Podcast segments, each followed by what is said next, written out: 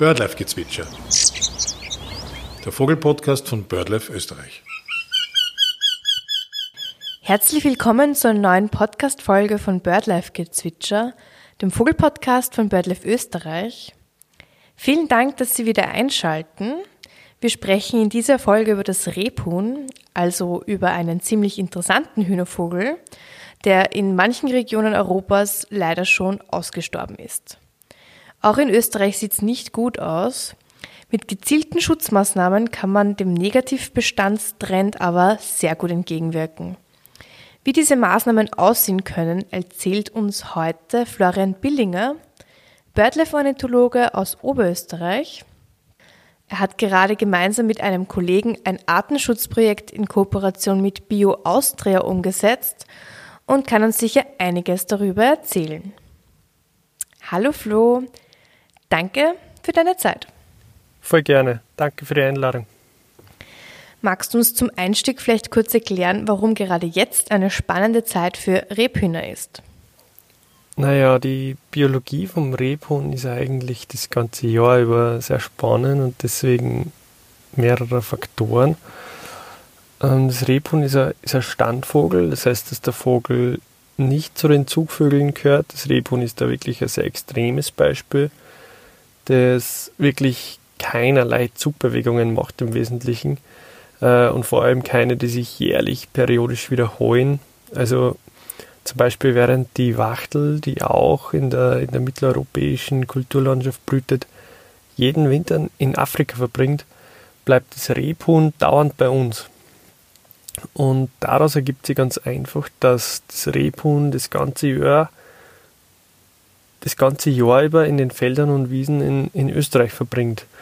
Und durch das können wir alle Phasen von Rebhuhnpopulationen im, im Jahreslauf mitverfolgen. Und das ist wirklich sehr spannend. Ähm, die Balz, also das Werben der Männchen um, um paarungswillige Weibchen, beginnt meistens im Spätwinter, im Februar und März. Und die Männchen machen dabei mit einem typischen, immer wiederkehrenden Ruf auf sich aufmerksam – und versuchen dabei äh, eine Henne für sich gewinnen zu können.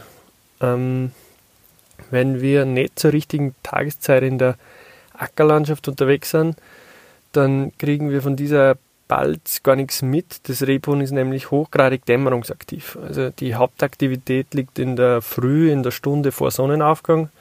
Da heißt es für OrnithologInnen also bald aufstehen und aber auch in der tageszeitlich viel angenehmeren Stunde nach Sonnenuntergang ist es aktiv. Also das ist wesentlich angenehmer, aber äh, in der Zeit muss man wirklich anwesend sein. Vor und nach dieser Tageszeiten sind die Rebhühner kaum bei der Beutz festzustellen. Nur manchmal kann man rufende Hähne auch nur am Vormittag oder später in der Nacht feststellen.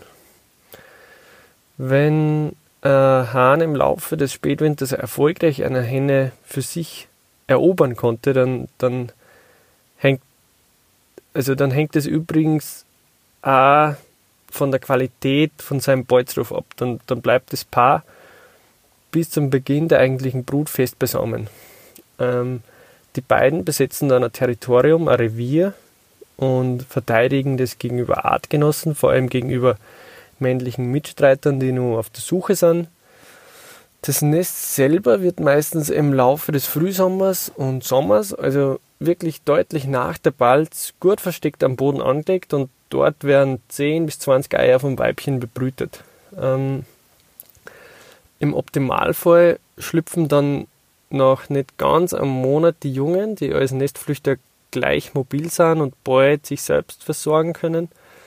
Und sie bleiben dann aber im Familienverband gemeinsam unterwegs circa zwei Wochen nach dem Schlupf, Schlupf können die, die, die kleinen Jungen dann schon fliegen, was entwicklungsbiologisch wirklich eine extrem kurze Zeit ist.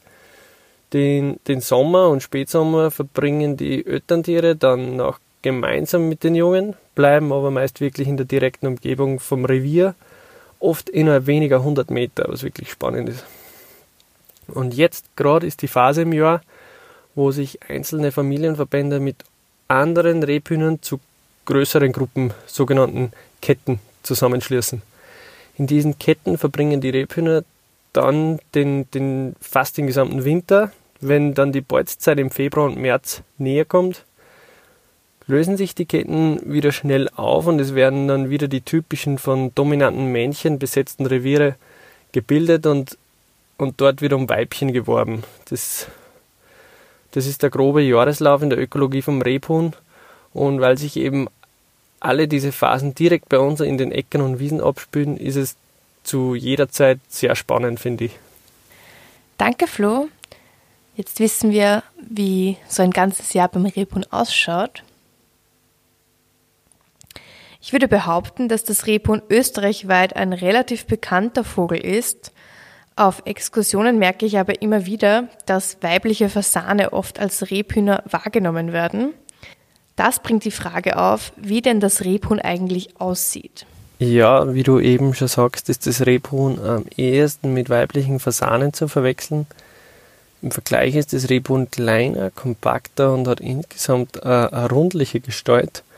Der Kopf wirkt viel runder als beim Fasan und meistens sieht man beide, also Rebhühner, aber auch Fasanenweibchen, wenn man sie auf am Feldweg oder am Radweg vor sich aufscheucht. Und deswegen ist es vielleicht am besten, wir gehen kurz auf die Merkmale ein, die man dabei meistens auch sieht.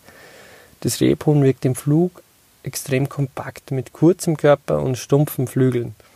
Der Fasan ist da im Vergleich größer, langgestreckter und mit einem hektischeren Flug, würde ich sagen das Rebhuhn hat, und auf das sollte man sich wirklich, sollte man wirklich besonders achten, ähm, rostrote, kurze Schwanzfedern. Der Fasan hat im Vergleich wirklich extrem lange Schwanzfedern ohne irgendeiner rötlichen Farbe. Wenn man wirklich mal ein Rebhuhn beispielsweise im Fernglas oder Spektiv zu Gesicht bekommt, sind das orangebraune Gesicht, die graue Brust und der brauner Bauchfleck typisch für das Rebhuhn ähm, Männchen und Weibchen schauen sehr ähnlich aus, ähm, wobei das Männchen intensiver gefärbt ist und der Bauchfleck größer und intensiver ist.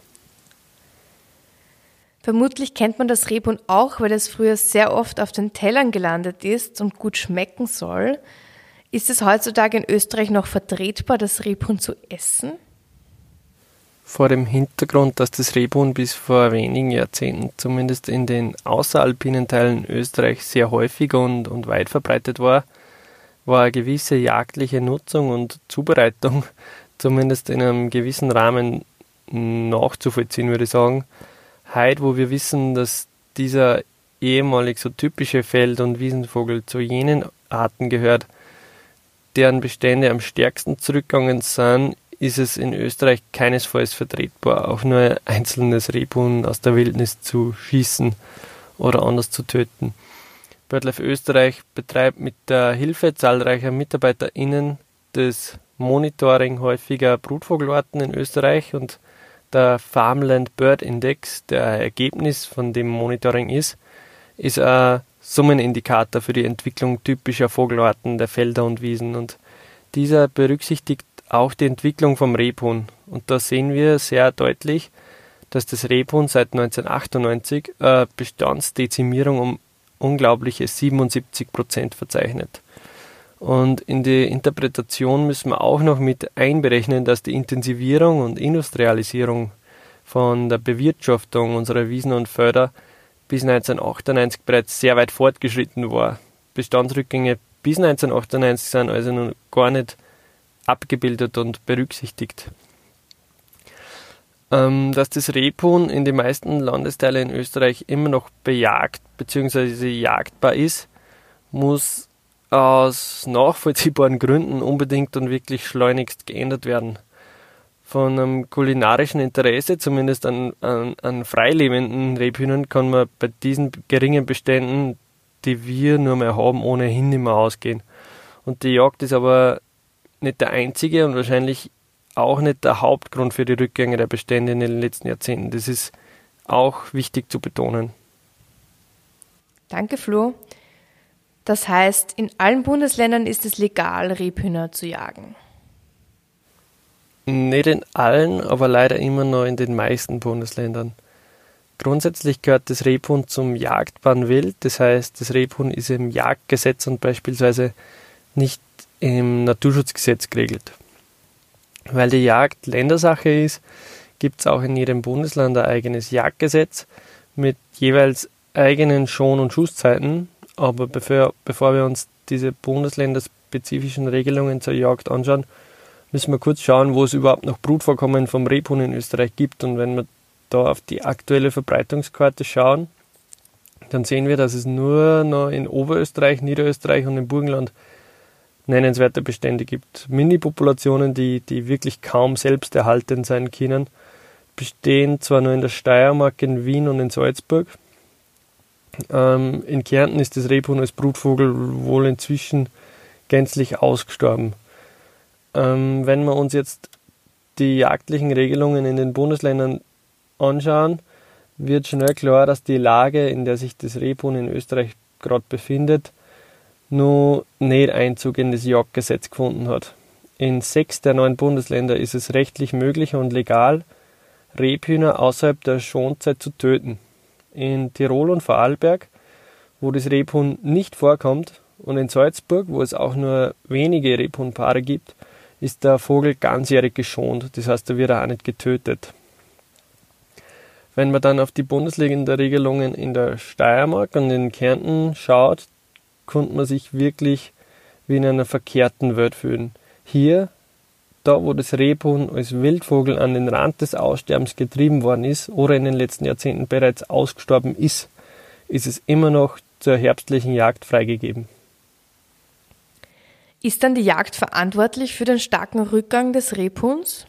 Ähm, man muss da ganz klar sagen, dass für den Rückgang vom Rebhuhn in Österreich primär die Verkleinerung und Verschlechterung vom Lebensraum verantwortlich sind.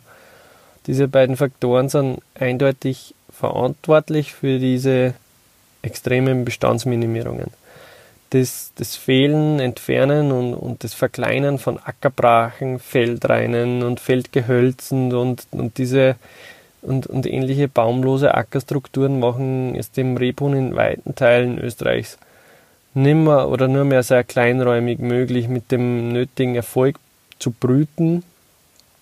Die, die hohe Bewirtschaftungsintensität, die Überdüngung der Felder und Wiesen und der, der, der übermäßige Einsatz von Pestiziden wirken sie nur dazu sehr stark negativ auf das Nahrungsangebot für das Rebhuhn und ja im Wesentlichen auf alle anderen Feldvögel aus.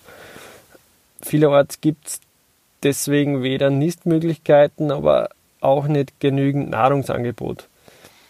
Diese Entwicklung beschreibt ganz einfach einen trivialen Zusammenhang von Ursache und Wirkung. Wenn wir jahrzehntelang Insektenvernichtungsmittel spritzen, dann brauchen wir uns nicht wundern, wenn plötzlich alle Insekten vernichtet sind. Das muss man schon mal deutlich benennen. Und das Resultat von diesen Entwicklungen sind dann stark ausgedünnte Populationen, die auf zu kleine Lebensraumflächen angewiesen sind. Die wenigen noch vorhandenen geeigneten Brachen, Städten und Feldreine sind oft zu klein oder liegen in Waldnähe oder direkt neben Straßen oder Wegen, was, was weniger geeignet ist. Diese übrigen Rebhühner, die ihr Nest in zu kleinen Strukturen anlegen müssen, sind dann gefährdet von Fressfeinden wie vom Fuchs oder vom Uhu erbeutet zu werden. Insbesondere trifft es natürlich die brütenden Weibchen, die auf den Eiern sitzen. Ähm, wenn die kleinen, extrem fragilen Populationen dann neben diesen erschwerten Umweltbedingungen auch noch einer unnötigen, aus ökologischer Sicht schädlichen Bejagung ausgesetzt sind, dann kann es den Todesstoß für Restpopulationen bedeuten. Also zusammenfassend ist die Jagd nicht das ursächliche Hauptproblem, kann für kleine Populationen aber sehr fatal sein. Wenn wir das Rebhuhn auf Österreichs Felder und Wiesen erhalten wollen, ist eine Abstellung der Jagd unausweichlich und zwingend erforderlich. Laut dem Farmland Bird Index ist es in den letzten knapp 25 Jahren um fast 80 Prozent zurückgegangen. Das heißt ja, dass von fünf Rebhühnern vier verschwunden sind. Ja, wie du gesagt hast, sind die Bestände vom Rebhuhn in Österreich in den letzten knapp 25 Jahren um fast 80 Prozent zurückgegangen. Und das ist dann doch eben sehr auffällig, dass der Vogel noch viel stärker abgenommen hat als andere Vögel im selben Lebensraum. Und damit wir herausfinden, woran das liegt, müssen wir uns die verschiedenen Stadien in einem Rebhuhnleben genauer anschauen und analysieren. Äh, und in welchem Stadium diese extreme extrem erhöhte Sterblichkeit auftritt. Dazu müssen wir schauen, was das Rebhuhn ökologisch stark von anderen Vogelarten unterscheidet, die zwar auch abnehmen oder eben, aber eben nicht so stark. Das allererste, was in der Biologie vom Rebhuhn auffällt, ist, dass, dass es ein typischer Bodenbrüter ist. Das heißt, dass das Nest direkt am Boden in der Vegetation angelegt wird.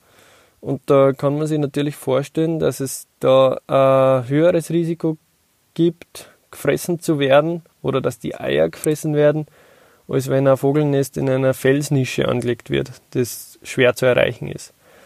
Das ist schon einmal ein sehr großer Faktor, der beeinflusst, dass das Rebhuhn überproportional gefährdet ist und rückläufig im Bestand ist. Was die große Bedrohung von dieser Vogelart auch noch mitbestimmt, ist die extrem lange Brutperiode. Die, die dauert so lang wie bei kaum einer anderen Ort auf unseren Feldern und Wiesen. Wenn wir davon ausgehen, dass die Beutz, die Verpaarung im Februar beginnt und die Nester ab Mai angelegt werden, dann wissen wir, dass Anfang August, da sind seit der bald gewaltige fünf Monate vergangen, nur circa jede vierte Henne Küken führt, die noch, die noch nicht flugfähig sind. Und da ist natürlich sehr wahrscheinlich, dass innerhalb dieser fünf Monate irgendwas passiert, das sich negativ oder stark negativ auf den Bruderfolg auswirken könnte.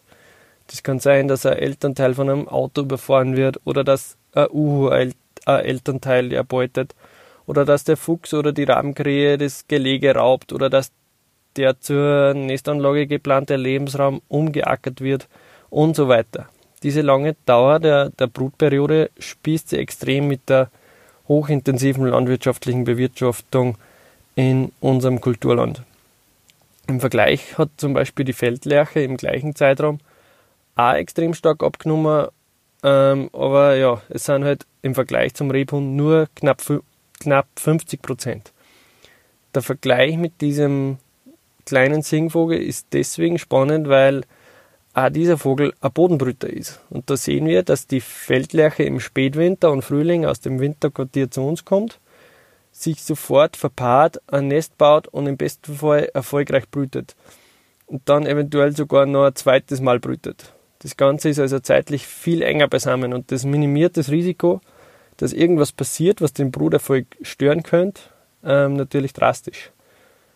Ähm, natürlich bergen beide Strategien ihre Risiken, aber auch Vorteile. Im aktuellen Fall vom Rebhuhn ist die lange Brutperiode aber sicher kein Vorteil, würde ich sagen. Wie sieht denn der optimale Lebensraum für das Rebhuhn aus? Ja, jetzt ist eh schon ein bisschen herausgekommen, was die wesentlichen Elemente sind, die einen optimalen Lebensraum vom Rebhuhn ausmachen.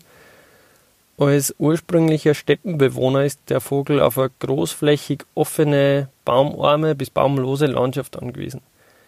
Wie wir wissen, wäre Mitteleuropa ohne der Bewirtschaftung und Nutzung vom Land fast flächendeckend mit Wald bedeckt, deswegen ist das Rebhuhn de facto, wie die meisten Offenland Offenlandarten Österreichs, auf Landwirtschaft angewiesen. Diese Kulturlandschaft sollte geprägt sein durch kleine Schläge und damit durch eine große Vielfalt an Feldfrüchten, die sie mosaikartig mit kaum bis gar nicht genutzten Flächen abwechseln. Und diese Abwechslung erfolgt am besten zeitlich und räumlich. Eine extensiv genutzte Kulturlandschaft mit Feldfrüchten, Wiesen, Brachflächen, Städten und, und anderen Randstrukturen kann bei uns definitiv als Optimallebensraum beschrieben werden.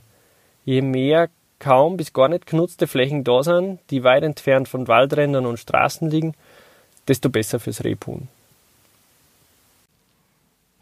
Du bist ja in Oberösterreich und Salzburg zu Hause. Wie sieht es da mit den Beständen aus? Salzburg hat, wie gesagt, nur im nördlichsten Rand vom Flachgau eine kleine Population. Diese Bestände scheinen sich als Reliktvorkommen gegenwärtig halten zu können und sind sicher mit den Vorkommen im westlichen Innviertel in Oberöst Oberösterreich zu verstehen. In Salzburg ist die Grünlandwirtschaft die prägende Bewirtschaftungsform. Insbesondere jene Bereiche, die grundsätzlich für Rebhuhnvorkommen in Frage kommen. Dort, wo auch Ackerwirtschaft betrieben wird, äh, liegen die dichteren Rebhuhnvorkommen in Salzburg. Reine Grünlandwirtschaft ist aufgrund der, der immens hohen Bewirtschaftungsintensität ein absoluter Killer fürs Rebhuhn.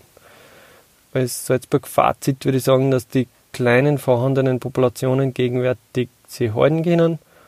Äh, reine, extrem intensive Grünlandwirtschaft, äh, aber jedes Vorkommen von Rebhühner verhindert.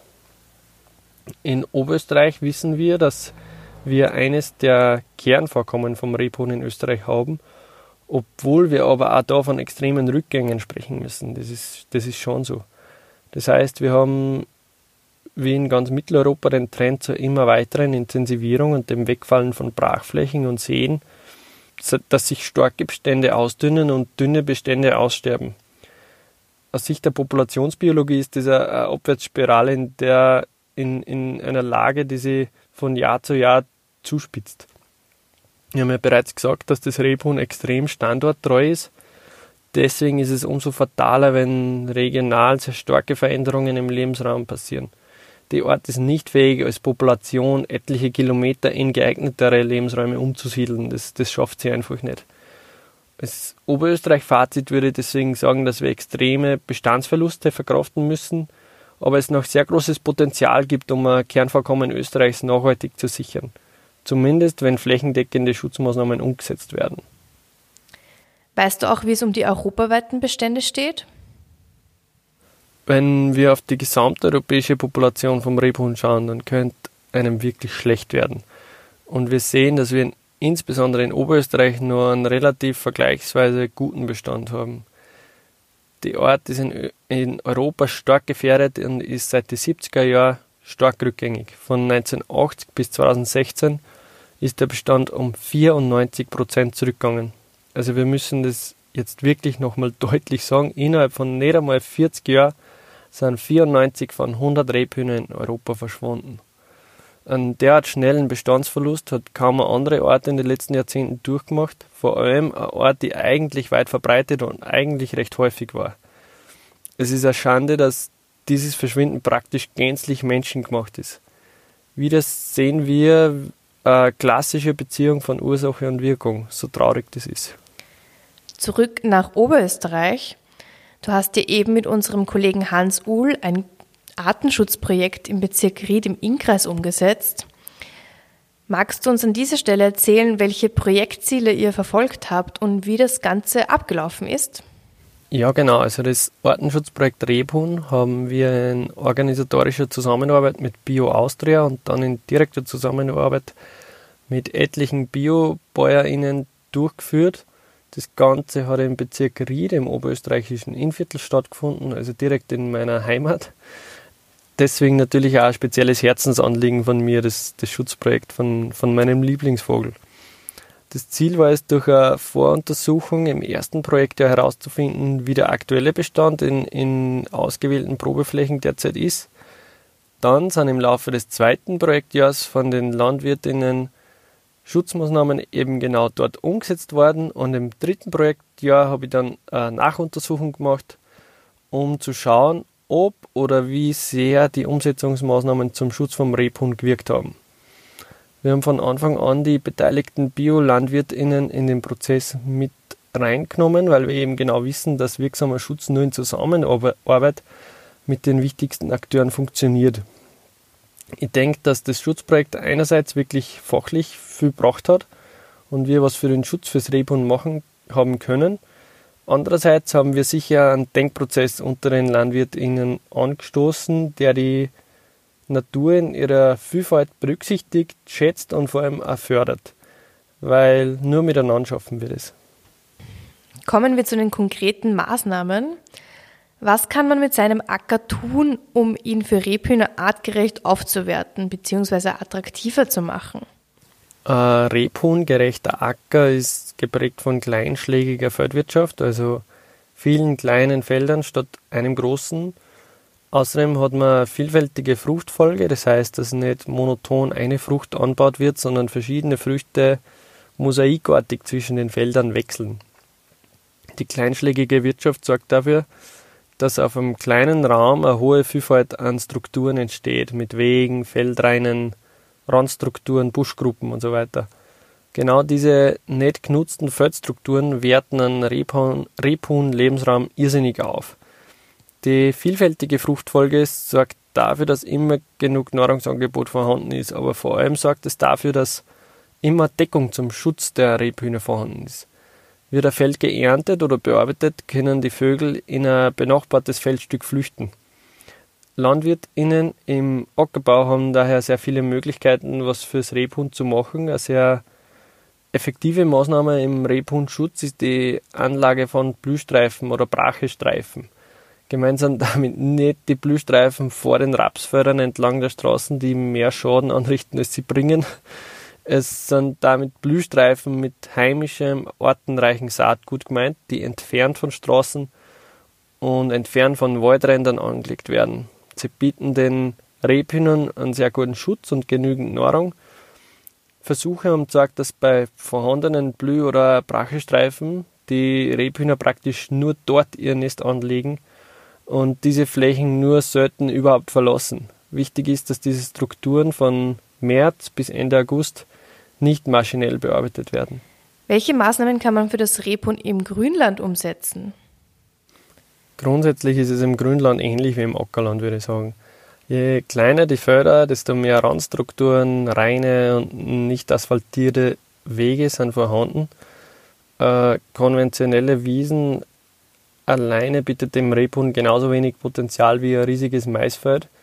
Die häufige Maat während der gesamten Brutzeit macht der Fettwiese, also äh, stark gedüngte, artenarme und häufig gemähte Wiese, ungeeignet als Rebhuhn-Lebensraum. Wenn man die Möglich wenn die Möglichkeit besteht, einzelne Streifen oder Flecken erst Ende August zu mähen, wäre das schon eine sehr, sehr gute Maßnahme.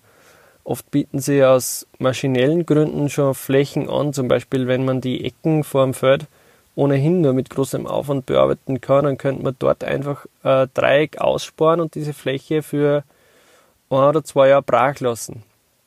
Das spart Zeit und ist eine wirklich tolle, wirkungsvolle Maßnahme fürs Rebhuhn. Ganz besonders, wenn diese Brachflächen nicht am Rand zu einer Straße, sondern zentral in der offenen Kulturlandschaft liegt. Äh, andere Möglichkeit, die ich mit einer Bäuerin im Innviertel schon sehr wirkungsvoll umgesetzt habe, ist die Anlage von Brachestreifen mit lang von vorhandenen Heckenreihen. So, so Heckenreihen sind ja schon von Haus aus sehr wichtige Landschaftselemente fürs Rebhuhn, aber eben auch wieder für andere Feldorten wie, wie ein Fasan oder das Reh. Wenn man aber einfach neben einer Heckenreihe, die am besten unter vier Meter hoch ist und alle paar Jahre auf dem Stock gesetzt wird, äh, fünf Meter breiten Streifen brach liegen lässt, wertet, wertet das den Lebensraum fürs Rebhuhn extrem stark auf. Dort können dann die Rebhühner Deckung finden, Nahrung suchen, aber auch brüten und die Küken großziehen. Falls Landwirte oder Landwirtinnen Interesse haben, konkret auf ihren Flächen Rebhuhnschutz zu betreiben, egal ob im Acker oder im Grünland, können wir vom BirdLife sehr gern beraten. Das, das Tolle an diesen Aktivitäten ist, dass neben dem Rebhuhn eine ganze Reihe weiterer Arten profitiert, darunter natürlich genauso Rehe, Feldhasen oder Fasane. Wie sollten eigentlich Betriebe generell wirtschaften, um Vogelarten wie Rebhuhn, Feldlerche und Co. zu unterstützen? Also das Rebhuhn-Schutzprojekt im Bezirk Ried war aus mehreren Gründen sehr lehrreich und erfolgreich. Es sind von den Bäuerinnen und Bauern verschiedene Maßnahmen umgesetzt worden, zum Beispiel die Anlage von Blüh- und Brachestreifen oder die Anlage von Heckenreihen, der Verzicht auf, auf Striegeln während der Brutzeit oder äh, allgemeine Extensivierungsversuche. Manche Maßnahmen waren größer und manche kleiner und manche sind besser angenommen worden und, und, und andere sind weniger gut angenommen worden. In Summe ist aber jede Form vom Rebhuhnschutz besser als keine. Also die Analyse von meinen Erhebungen hat ergeben, dass auf, auf, den, auf den betreffenden Flächen in beiden Jahren, also vor der Umsetzung der Schutzmaßnahmen und danach, ein gleich hoher Rebhuhnbestand gelebt hat. Da könnte man jetzt natürlich sagen, na super, das hat ja dann gar nichts gebracht. Aber man muss das unter dem Gesichtspunkt sehen, dass die Art in den letzten 40 Jahren europaweit um 94 Prozent zurückgegangen ist und sie von einer häufigen zu einer extrem seltenen Art äh, entwickelt hat. Deswegen ist eine Bestandsstabilisierung definitiv als Erfolg zu werten. Gelernt haben wir aus dem Projekt aber trotzdem, dass diese Umsetzung der Maßnahmen nur aus Liebe zur Natur und zur Artenvielfalt funktioniert. Aus wirtschaftlicher Sicht wird fast niemand auf die Idee kommen, eine Blühfläche anzulegen. Um das Rebhuhn wieder als Charaktervogel in der Kulturlandschaft Österreichs etablieren zu können, braucht man die nötigen Feldstrukturen auf größerer Fläche und im gesamten außeralpinen Kulturland. Und das ist nur umsetzungsfähig, wenn endlich Geld in die Hand genommen wird und die Bäuerinnen und Bauern für diese Maßnahmen, die definitiv auch ertragsreduzierend sein können, entsprechend gefördert werden. Sobald die Anlage von Brachestreifen oder Heckenreihen wirtschaftlich lohnend gefördert werden kann, wird der Schutz unserer Feld- und Wiesenvögel effektiv funktionieren können. Du hast bereits erwähnt, dass ihr vor der Aufwertung der Flächen die Bestände erhoben habt. Wie läuft denn das ab? Im Vergleich zu anderen Orten ist die Erhebung von Rebhühnern sehr aufwendig. Vergleichen wir zum Beispiel die Feldlerche, die im selben Habitat brütet wie das Rebhuhn ähm, das Feldlerchenmännchen markiert sein Revier, indem es von März bis in den Hochsommer von Sonnenaufgang weg circa fünf Stunden gleichmäßig intensiv sein, sein Gesang vortragt. Das heißt, wenn man zur Brutzeit in der Früh oder am Vormittag im Lebensraum ist, dann hat man eine sehr gute Chance, die Anwesenheit von einem Feldlerchenrevier mitzubekommen. Relativ easy. Das Rebhuhn ist dazu ein sehr großer Kontrast, weil die Ort ein sehr kleines Aktivitätsfenster hat. Sowohl jahreszeitlich, aber auch von der Tageszeit her. Wirklich repräsentativ sind die Gesangsfeststellungen nur im März und im April, wo die Hauptbordszeit ist, also jahreszeitlich schon sehr eingeschränkt auf zwei Monate. Tageszeitlich wird es extrem eingeschränkt wegen der kurzen Aktivitätszeit von der dämmerungsaktiven Vogelart. In der Früh müssen wir eine Stunde vor Sonnenaufgang im Lebensraum sein und dann, und dann hat man circa 30 Minuten Zeit, um Gesangsfeststellungen notieren zu können. Nur in der Zeit sind sie einheitlich aktiv, davor und danach wird der Gesang wirklich nur sporadisch vortragen. Am Abend ist die Untersuchungszeit dann entsprechend 30 Minuten nach Sonnenuntergang bis eine Stunde nach Sonnenuntergang. Einzelne Beobachtungen bzw. akustische Nachweise werden dann in Karten eintragen und nach drei Wiederholungen dieser Begehungen kann dann ein Fazit gezogen werden, ob und wie viele Rebhuhnreviere im jeweiligen Gebiet von, von Rebhähnen besetzt werden. Bei unserem Schutzprojekt in Oberösterreich haben wir Rebhuhn-Siedlungsdichten von 0 bis ca. 6 Reviere pro Quadratkilometer festgestellt. Ähm, 6 Reviere pro Quadratkilometer sind schon nur vergleichsweise eine sehr gute Dichte, auch europaweit. Wenn man in der, in der Feldflur zwei Kilometer geht zu Fuß, dann deckt man ungefähr eine Fläche von einem Quadratkilometer ab. Das heißt, bei einer Dichte von sechs Revieren pro Quadratkilometer würde man auf diesen zwei Kilometern Wegstrecke sechs singende Hähne verorten können. Ähm, nur zur besseren Vorstellung von, von solchen Dichteangaben. Ich würde sagen, wir hören kurz in eine Aufnahme vom Rebhuhn rein.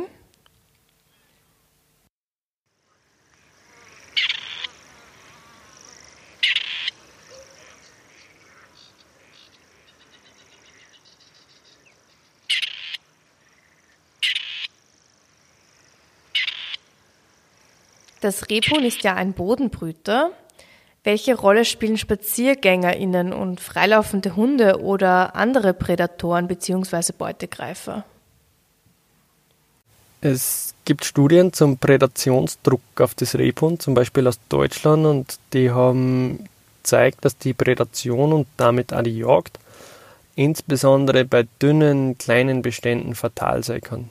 Insbesondere, weil das Rebhuhn ja am Boden brütet, wie wir schon gesagt haben SpaziergängerInnen stellen definitiv keine Gefahr für Rebhuhnbestände dar, solange die Wege nicht extrem frequentiert sind.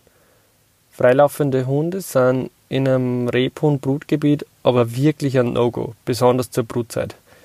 Nicht nur das Rebhuhn ist davon betroffen und kann bei entsprechender Störung sogar die Brut abbrechen, auch alle anderen Feldvogelarten wie Feldlerche oder Kibitz, aber auch Feldhasen und Rehe sind davon betroffen.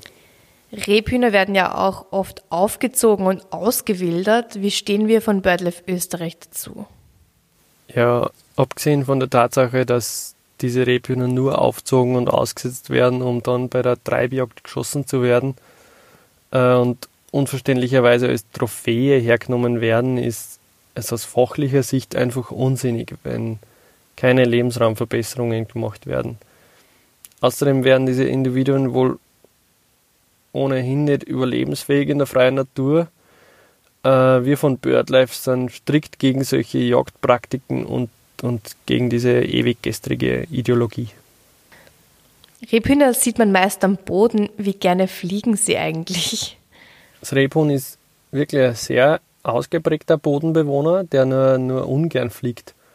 Die Anatomie vom Körper und Flügel, die Proportionen sind einfach auch nicht gemacht dafür, weite Strecken, weite Strecken oft zu fliegen. Und deswegen sieht man das Rebhuhn, wenn man überhaupt einmal eins sieht, gehend oder wirklich sehr schnell laufend am Boden. Also die schreitende Fortbewegung ist da wirklich sehr gut ausgebildet. Bei Gefahr ducken sich die Vögel entweder tief in den Boden oder, oder fliegen dann schlussendlich doch auf.